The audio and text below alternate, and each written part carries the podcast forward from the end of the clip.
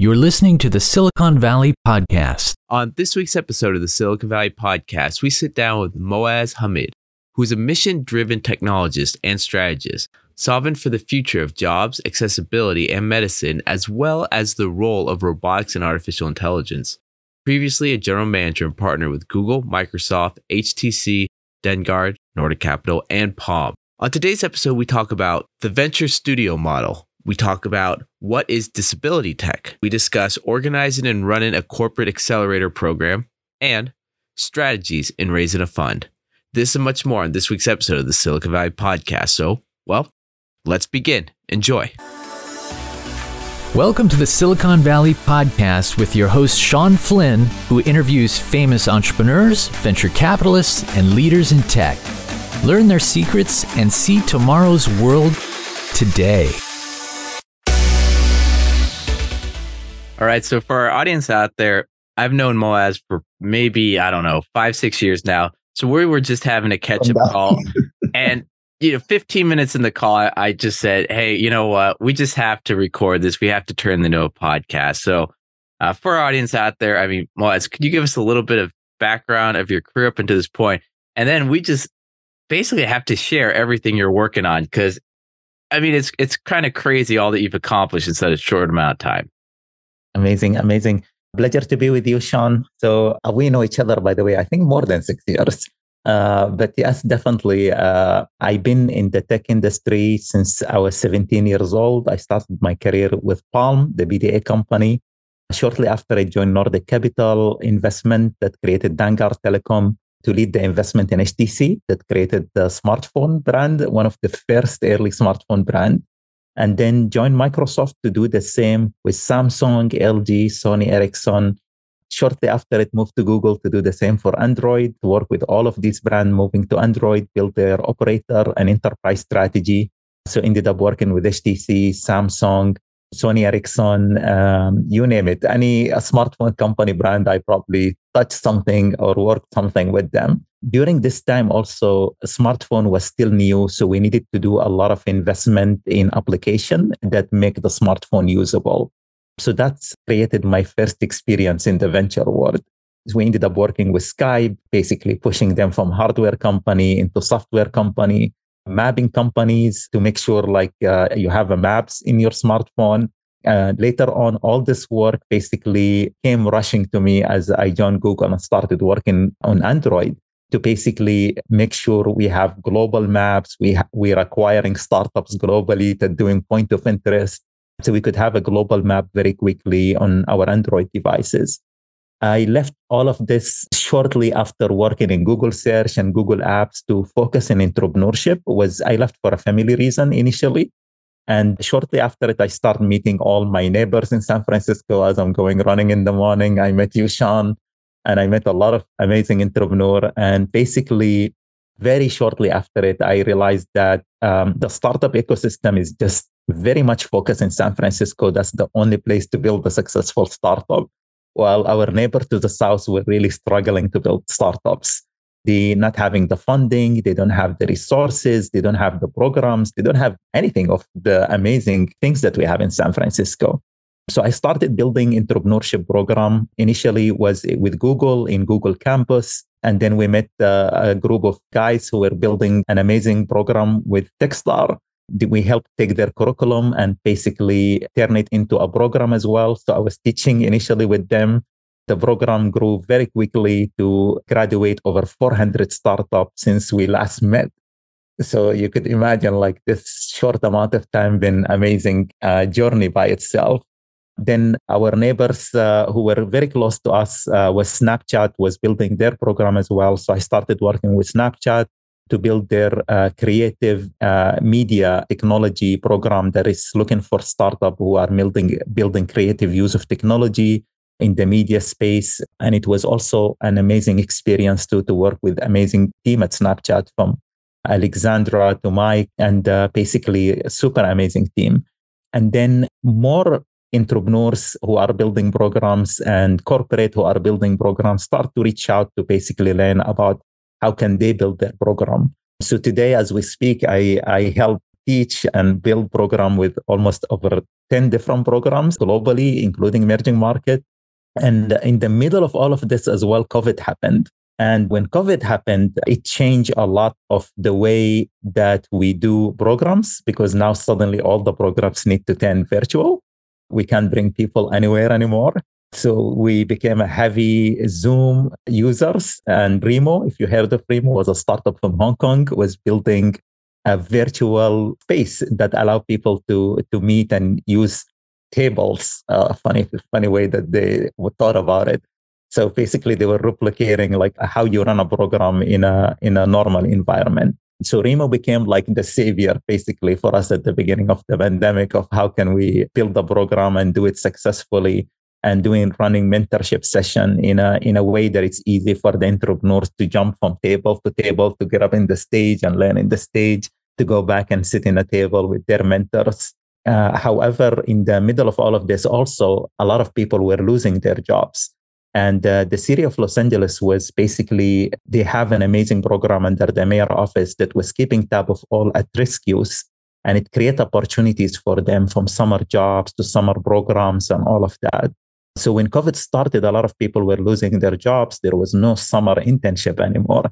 And these kids, they are from foster care, LGBTQ, uh, single mother with multiple children, working multiple jobs, and now she's losing her jobs as well. Um, these kids could be in the street at any time. So it was a big burden on city to figure out how can they support all of these youth. Luckily, I had a friend, a dear friend in Mayor Garcetti's office at the time who told me about this. And I suggested to him with uh, another friend that we built an entrepreneurship program for these kids. Initially, we were thinking to just keep them busy in that summer where uh, nothing happening. Uh, but at the same time, we could teach them something so they could be busy and learning. Uh, so they're not just staying at home doing nothing. To our surprise, we put up a website just to see the willingness of the kids to sign up. Within 24 hours, over 140 kids signed up. So I had to call them the next morning and tell them, shut down the website. We don't have a program yet. We don't even know what we're going to do for these kids.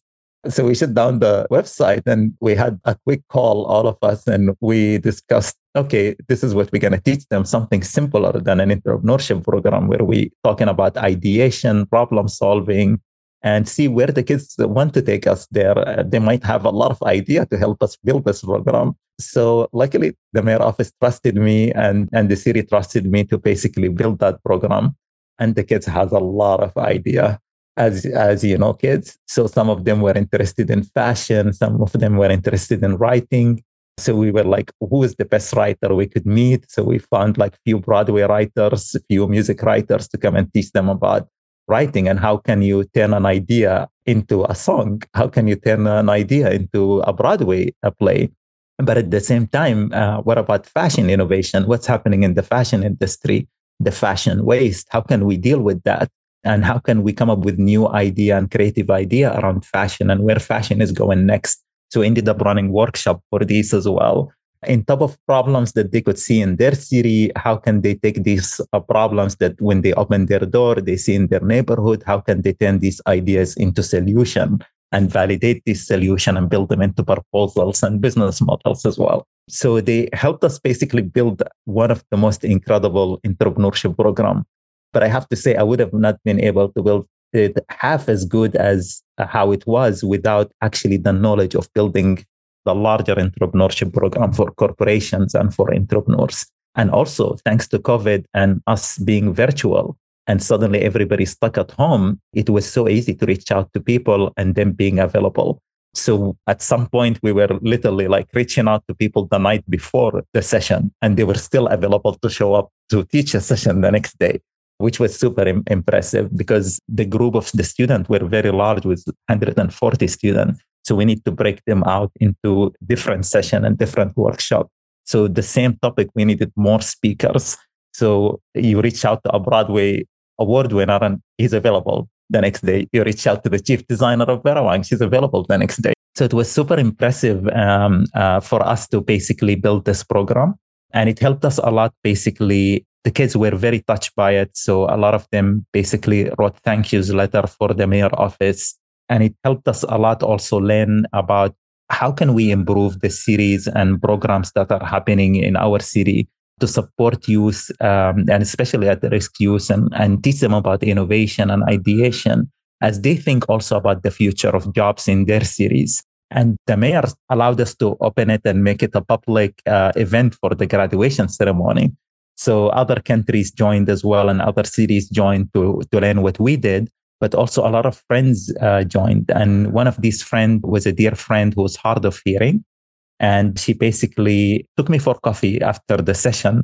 And she completely loved what we did for the kids. And she was, what about us? And I was like, what do you mean? And she was like, all my friend with disability lost their jobs during in this beginning of COVID. And in this summer, a lot of us don't have jobs, have nothing to do. And we want to learn about tech as well. And we have really great ideas.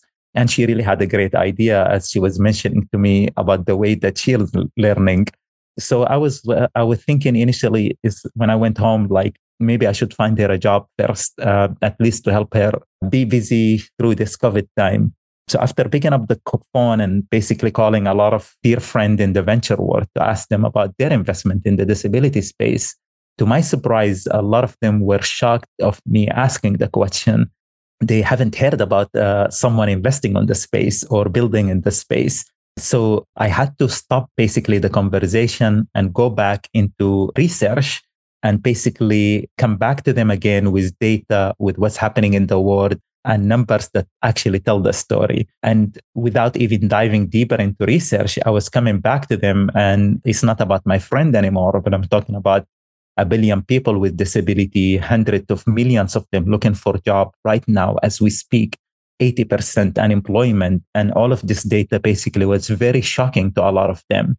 And as you know, the venture world live on data. So for them not to see this data before, was also shocking for a lot of them, especially if you're a digital health fund. It's a surprise that you don't have this data in front of you. And that's to our surprise also. And that was because uh, in United States, we don't have much research on the area in comparison to our Canadian neighbors. Tell us number of disability per individual with a disability, age group of people with disabilities. They could go dive deeper on data in Canada. While we can't do any of that here in United States, unfortunately. I reached out to another friend who was experienced in research. Uh, her name is Jasmine. And basically, Jasmine helped me build a small team to start doing research, our own research and triangulated data around disability. So we could tell a relevant story to the venture world that they could understand, that they could realize there is an opportunity here. So after the research, basically, they uh, we put all the research together in a presentable and nice way, and we start talking to all the venture fund about it. So a lot of them asked us to start our own fund. But as I in the calls with them and I go back to think about it, how can a fund help fix this? A lot of people who are unemployed, a lot of people who want to learn about tech, and they have no way to learn about tech today. A lot of people with great idea that want to turn them into startups, but because of their uh, disability, people look at them differently, and investors look at them differently. Um, so I realized after a long brainstorming session with a, another colleague, his name is James. Uh, he was my colleague at SoftBank Robotic.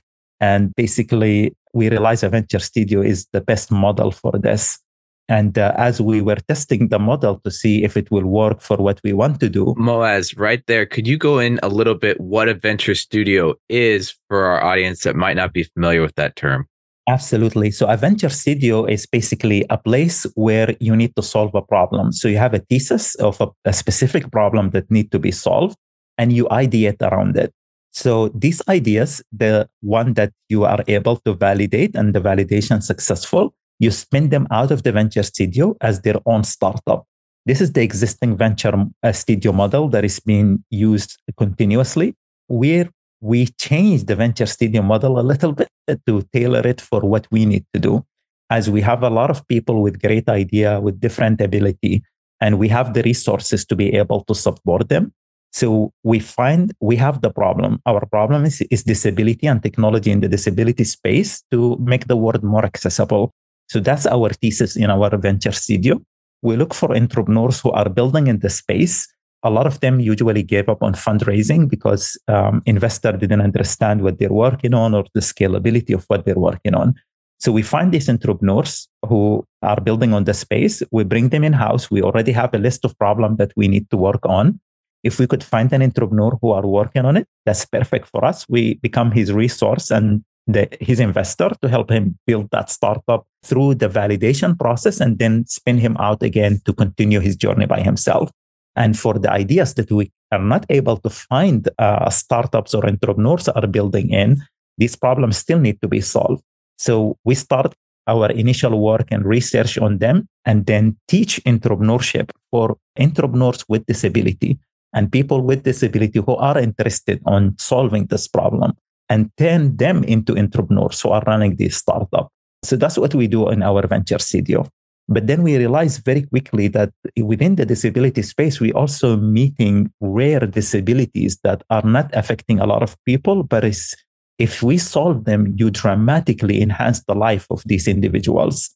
So we needed to think about it differently. So our legal team from the venture side suggested that we bring more of the foundation side of the legal. So Moaz, why would you have to bring in a legal team to change the model of your venture studio? Why not just say, okay, we're going to change it and then go from there? Why why have to bring in a mm-hmm. legal team?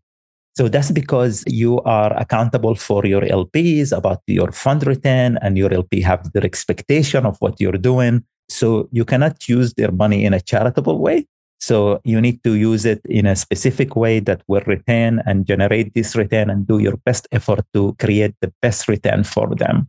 So it doesn't allow a lot of room for you to, to do a philanthropic work or do problem solving work. And that's currently, unfortunately, the problem with the venture world is a lot of it is focused on the return versus the problem itself and how can we solve problems. A lot of investors, majority of them, hopefully, there are, are with good intention and, and really want to solve problems. But the weight of the fundraising and taking this capital from LPs is, is very heavy on an individual as an investor in a fund. And if they don't succeed and create this return, they very likely not see fund two. So they have to focus heavily on the return and where is this, the rocket that is about to take off so we could jump in it and just take off with it. While a lot of issues, they just end up being left out. And it's like, we leaving them out for who? And that's like the biggest question that just kept nagging on me when we I started uh, thinking about this. If we don't do it, then who gonna do it? And how can it I will create a fund in the disability space, but I'm to be leaving over 90% of the problem out there not solved. And I'm just giving the capital to the one who are coming up with the scalable solution, which is to be very small number of them.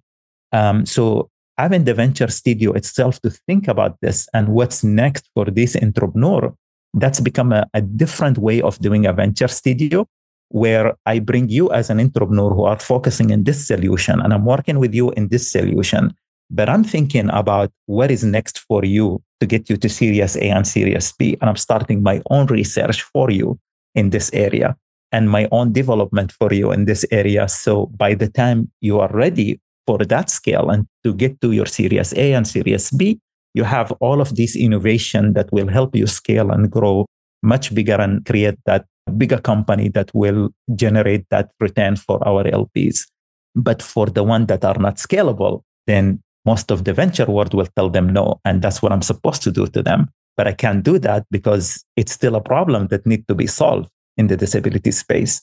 And because our main intention is the problem solving, then I have to figure out a new structure for them. So that's where we found Venable as one of the most experienced law firm in the foundation and philanthropic work to come and work with our venture law firm, Cooley, to basically help us create this new structure um, that allow us to do the philanthropic work and uh, build these ideas and problems and small startup into sustainable small businesses, but at the same time work with the one that will generate the return for our LPs with the permissions of our LPs, of course. But the venture studio give us the freedom and the flexibility to work with both of the sides. Okay, so then the investors invest in the venture studio, but the venture studio mandate it's so broad that yeah. it could work with mom and pop kind of standalone businesses. It could work with that possible unicorn to the moon business. It can basically cover everything as long as it's solving that problem that's written when you went out and talked to the investors, that that disability or that group. Absolutely. And it's still under the same team, under the same structure. The philanthropic side, we calling it the foundation side of movement venture that allow us to basically take all the small businesses that will the startup that will become small businesses and at the same time work with the one that are venture scalable but also through the same structure and as we do the philanthropic work giving grants to these entrepreneurs who are building these small businesses let's say somehow the problem that they were solving for this small number of people ended up they ended up realizing that actually this solution also worked for this other problem that's impacting millions of people. So it allows us to also move it from here, from the philanthropic side into the venture side through the same structure. And that's the work that Cooley and Venable did for us um, to allow us to do this at a scale and a very easier way for us to navigate all the regulation and the laws uh, that restrict us from doing this today. That's interesting. Do you think this model is going to be copied and shared and are there going to be a lot more of these philanthropic venture studios popping up in the years to come? Absolutely. Not only that, actually, my goal and my dream with this is to now we're overwhelmed with a lot of work and a lot of to do, but my goal is like to focus into publishing all this structure and the work that we're doing. So we could teach it to other people that want to solve other problems from housing to poverty to a climate crisis that we're having today around the world. So we have so many other problems that this structure could be relevant to, that we could teach it to others so they could build something with it. But at the same time, is like not just teaching it and, and publish it, but also become that model that is that they could use to to prove that this model work also. Um, so we have to really like keep doing our great job in the work that we we've been doing and basically to become that role model for this specific model of venture with that though, I mean, the mentors and the services that are normally provided at Venture Studio, do mm-hmm. they overlap with kind of the more mom and pop set kind of day to day businesses? I, how are you providing resources for all the companies? Because they have such different trajectories. Yeah. So luckily from teaching entrepreneurship program, you learn actually the same resources apply to all of them.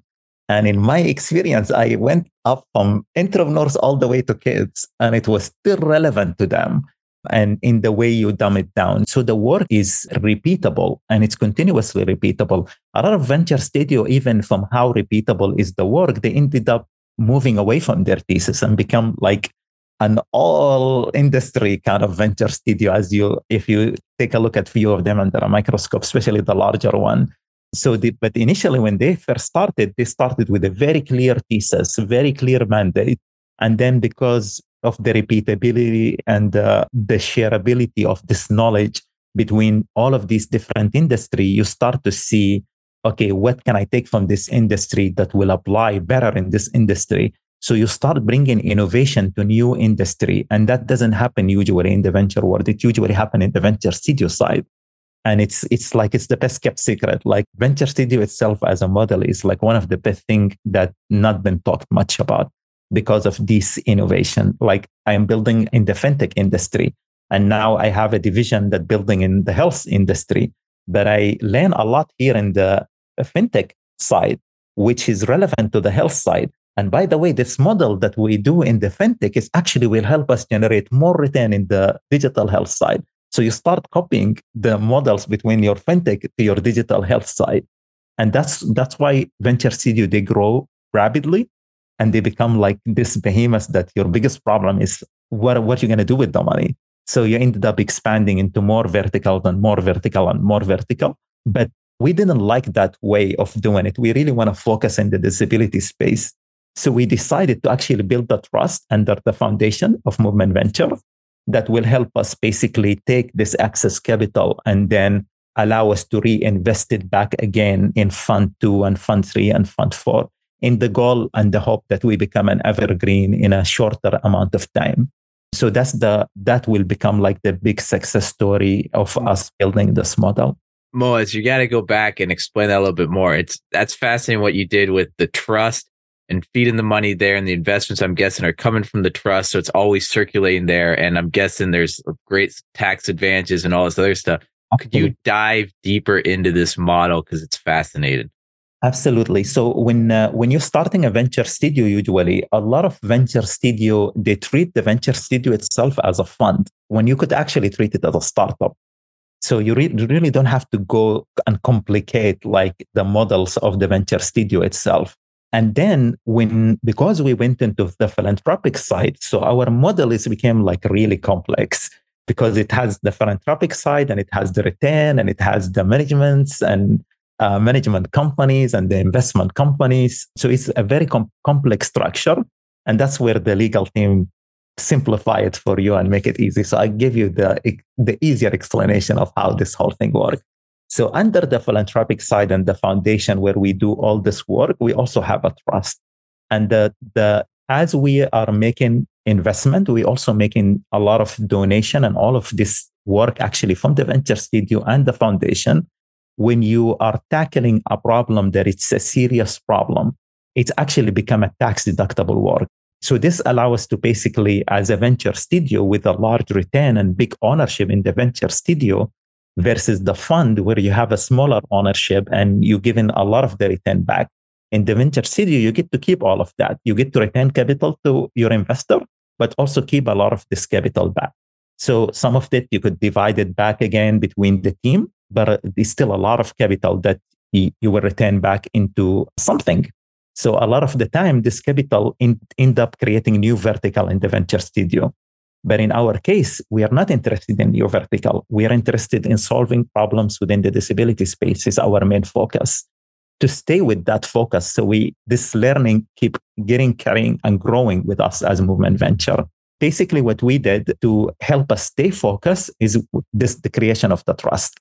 So the trust end up becoming helping us stay focused with the access capital going back to it, and it's becoming an investor on the venture and LP on the fund.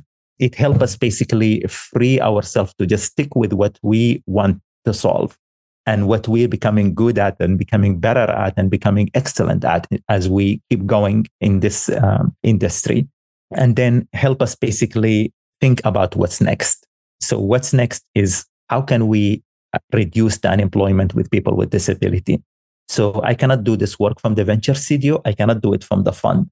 But now that I have a trust and I have a foundation, I am able to invest some of this money to also educate entrepreneurs who with disability who are interested to actually become the next wave of entrepreneurs who are facing these problems that we're solving today to become the creative people of, of ideas and solutions to solve this problem, and then use them to become the CEO with all the training that they got from the foundation to become the CEO and the leader of this startup. An example, like one of my colleague who joined us recently, Lex Gillette, he's the Paralympic world record holder for the longest jump by a blind athlete. And he was telling us about all the athletes with disability. And even without disability, athletes usually by the time they're 35 years old, they're considered old. Messi is just now in the World Cup. Everybody's thinking like this is his last World Cup. How old is he? 35 years old. It's, like it's, he's still a kid. He's not like that grown up yet to, to say he's retired. So it's the same in the disability space as well. So a lot of them is already retired, like retiring at a very young age, but they are proven, they prove themselves as world leader. They prove themselves they're going and participating in the Paralympic, representing our countries globally. And then they come back by the time they're 24, 29 years old. A lot of them are retired. So, what can you do with a proven leader? You could teach him some of the skills that is needed to become an entrepreneur and help lead the team and build the corporate and company around him, helping him solve a problem that he faces every day as he's traveling around the world with his disability to do sports and basically compete around the world. This is how we're thinking about it and how we're thinking about reducing the unemployment. And it's basically, it's the big mandate of, of our fund is to actually reduce the employment by 50% within the next 10 years. So that's that's our main goal and our main mission in Movement Venture is today it's 80% unemployment for people with disability.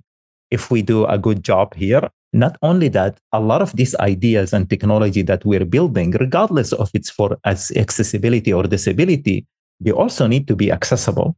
We have federal laws and mandates that actually penalize companies that are not building accessible solution.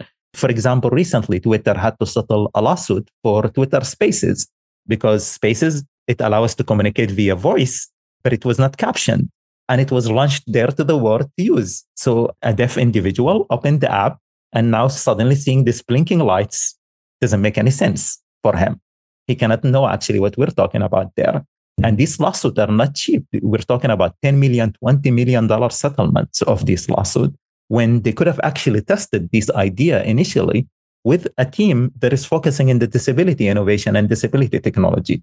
So can we prepare these teams for them to, to be ready for employment, to be the beta tester and the ideas and creative team to help them innovate within the apps that they help? So we could help reduce this unemployment together. Um, also, all these technology out there, they all need to be accessible today. Can we use this technology that we're building in the venture studio with the teams that we are mentoring and teaching to actually fill up and help this corporation as they grow and go publicly to become more accessible and more usable for more people? Because we're all heading that direction as we age. And not only that we all heading that direction, there is not enough young people today to actually fill up the jobs as we're heading toward retirement. In United States today, we have more people over the age of 60 than under the age of five. Within the next 10 year to 20 year, we'll have more people over the age of 60 than over the age of 18. So more people heading rapidly towards retirement, and we have no people to fill up these positions and these jobs. So that's going to start impacting our GDP globally. Countries like Japan, they're already facing this. They've been struggling with it for decades, and we have not been paying attention to it. So we need to raise the alarm today. We need to start to pay attention to it today because tomorrow is too late. Moaz, to go back, I do have a question about when you were raising the funds from the LPs to tell them, hey, we're going to put your funds in this trust. Because part of me is thinking, are, were they thinking it was just a charitable donation at that time? Or were they thinking, because a venture fund, you have that harvest, you know, we'll invest, we'll deploy the capital over a year or two, it'll grow over five, we'll harvest it, get the money back seven to 10, what, whatever the structure. But with the trust, there's at least maybe I'm wrong, but there's no set date for them ever to get that money back. I mean, were they just looking at this as a donation? No, no, no. Let's correct you there. So the venture studio have a fund also. So the LPs who are comfortable with the fund, they go into the fund. Family offices usually they're open to venture studio, they're open to funds. So they could split their capital, they could give some capital to the fund, they could give some capital to the venture studio. But we have a fund fund that run as a regular fund, just as everybody familiar with it. While in the venture studio is where we're doing all our play and innovation and all of that. As soon as the startup is ready to raise capital from the fund, we send it to the fund and it starts to raise their capital there. However, as we're raising capital, our biggest focus is the venture studio itself. So the venture studio itself, when we're raising capital for it, initially we thought also that because we were thinking the same way you were thinking, that when we go to a corporation, for example, and raise capital from them, they will want to give us the money for the venture studio. But when we were meeting them and telling them that we have a fund, we have a venture studio, we have the foundation, a lot of them was telling us, tell us more about the foundation and what you're doing there. And for them, is a tax deductible anyway. They pay gonna pay this money for taxes, or they could donate it to do something good with it. So they could invest in the venture studio, and corporation love venture studio because it become like the creative engine that is external to their corporate. Um, as you know, internal creative engines they usually fail to see like what's coming and what's next but a lot of them depend on outside creative and outside creative is where can you find it so the best place for them to find it is by investing in venture studios so when you take a look at venture studio around the world today you, you will notice like majority of the investors in venture studio are corporation so to our surprise, a lot of the meeting we've been having with corporate, they were interested to give us money in the foundation, the venture studio, and the fund. So they were willing to split the capital without us even asking. We were trying to direct them into the venture studio, but instead they were tell us more about this, tell us more about that. And then the conversation moved toward the entire structure and them thinking about, okay, how can we do this and help you with this because we need it anyway. Especially as we're building in the disabilities is not an option. You need to have your app more accessible. You need to have your company more accessible. It's not a small number of people, it's billions of people who are you completely ignoring by you not being accessible. A lot of your user as they age also they become with disability. Over 46% of people over the age of 60 today are with disability. So you're ignoring them in your ads, you're ignoring them in your product, you're ignoring them in your website. Uh, and it's, it's the majority of the capital heading right now. It's people aging, becoming with disability, sitting within a, in their retirement capital that are now not spent on your business because your business is not accessible. So everybody's interested on the space and learning about the space and how can they improve their company from culture to product to innovation that will help them reach to more people on the disability space. And that's what influenced their decision to split their capital between the venture studio, the foundation, and the fund. Oh, that's interesting. Okay, now there's one thing that when we were catching up before, you know, deciding to hit record, that I think our audience would really benefit from. You'd mentioned when you're in LA that you met a lot of fraudsters when you're there. Oh my god. And I think, I mean, I've heard stories like that here in Silicon Valley. I've heard stories all over, but actually, uh, we've never talked about it on this show. Kind of that, you know, predatory actions towards entrepreneurs. Can you kind of share some stories, kind of what you saw, what you know, experiences there for our audience as a warning, as education for for people all over the world listening? Absolutely. So you meet a lot of people who basically claiming they're going to help you with your fundraise they're going to help you build your product. They're going to help you get to United States uh, with your business, especially for your international listeners. And a lot of them basically start billing you right away. Uh, they start billing you, giving you the wrong advice, giving you the wrong direction, taking you longer to get to where you need to get. So always like, uh, and that was the number one reason what got me to start into looking at entrepreneurship. LA is not so far from Silicon Valley, and you, we were meeting a lot of people with website and legit and it has LLC titles and all of that, claiming that they're investor, that they will help also with fundraising from other investor. And then you join the meeting and we, before you realize the person sitting in the meeting is a patent lawyer. So they didn't even identify themselves as patent lawyer. And you're coming now and giving them your hard work and what you did. And it's like, you don't even know what they, you, they do with it because you never meet them again. And as you know, a lot of entrepreneurs ignore the patent side and the trademarks and all of this because in the initial, when they're starting, it's all just a struggle. So always look for people that are like the best way you could find it is like by asking other entrepreneur building in the space how did they how did they start their business what helped them most what program helped them most there is a lot oh my god there is even programs that charging people today and all what they do throughout the program is put your business down. That is your fault as an entrepreneur that you're not able to build this business to the level that you could fundraise for it. It's not our fault as the program ha- that you are not succeeding. And that's what they do for you as an entrepreneur in their program. This is this program shouldn't exist. And it's so many startups going through it today. And it's it's just it's it's heartbreaking to actually know that there is programs like this exist. So that's why I decided to basically dedicate my time and completely dump my high tech career to focus in building entrepreneurship program and make sure these entrepreneurship programs are free. So I will give you all the support to launch your program as long as you're not going to charge for it. It's going to be a free, free program for this entrepreneur and you're going to do it right. We're going to bring the right people to teach the right topic that for these entrepreneurs that need to learn. One of the best programs that we created through this was Founder Boost uh, run by Gene and, and Blake. And it's one of the most incredible program. It's a free program. It doesn't cost you anything. It's running in 13 countries around the world today. Over 400 startup graduated from it. Over $80 million raised from it. How much did Founder Boost made from it? Zero.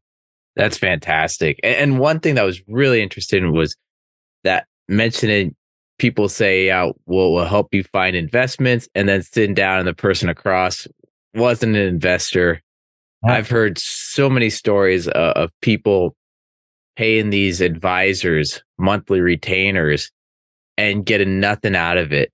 And, you know, someone like me, investment banker, I just hear stuff like this. I just shake my head. I, I just can't believe how many fraudsters are out there. But you hear stories like this all the time, like really all the time.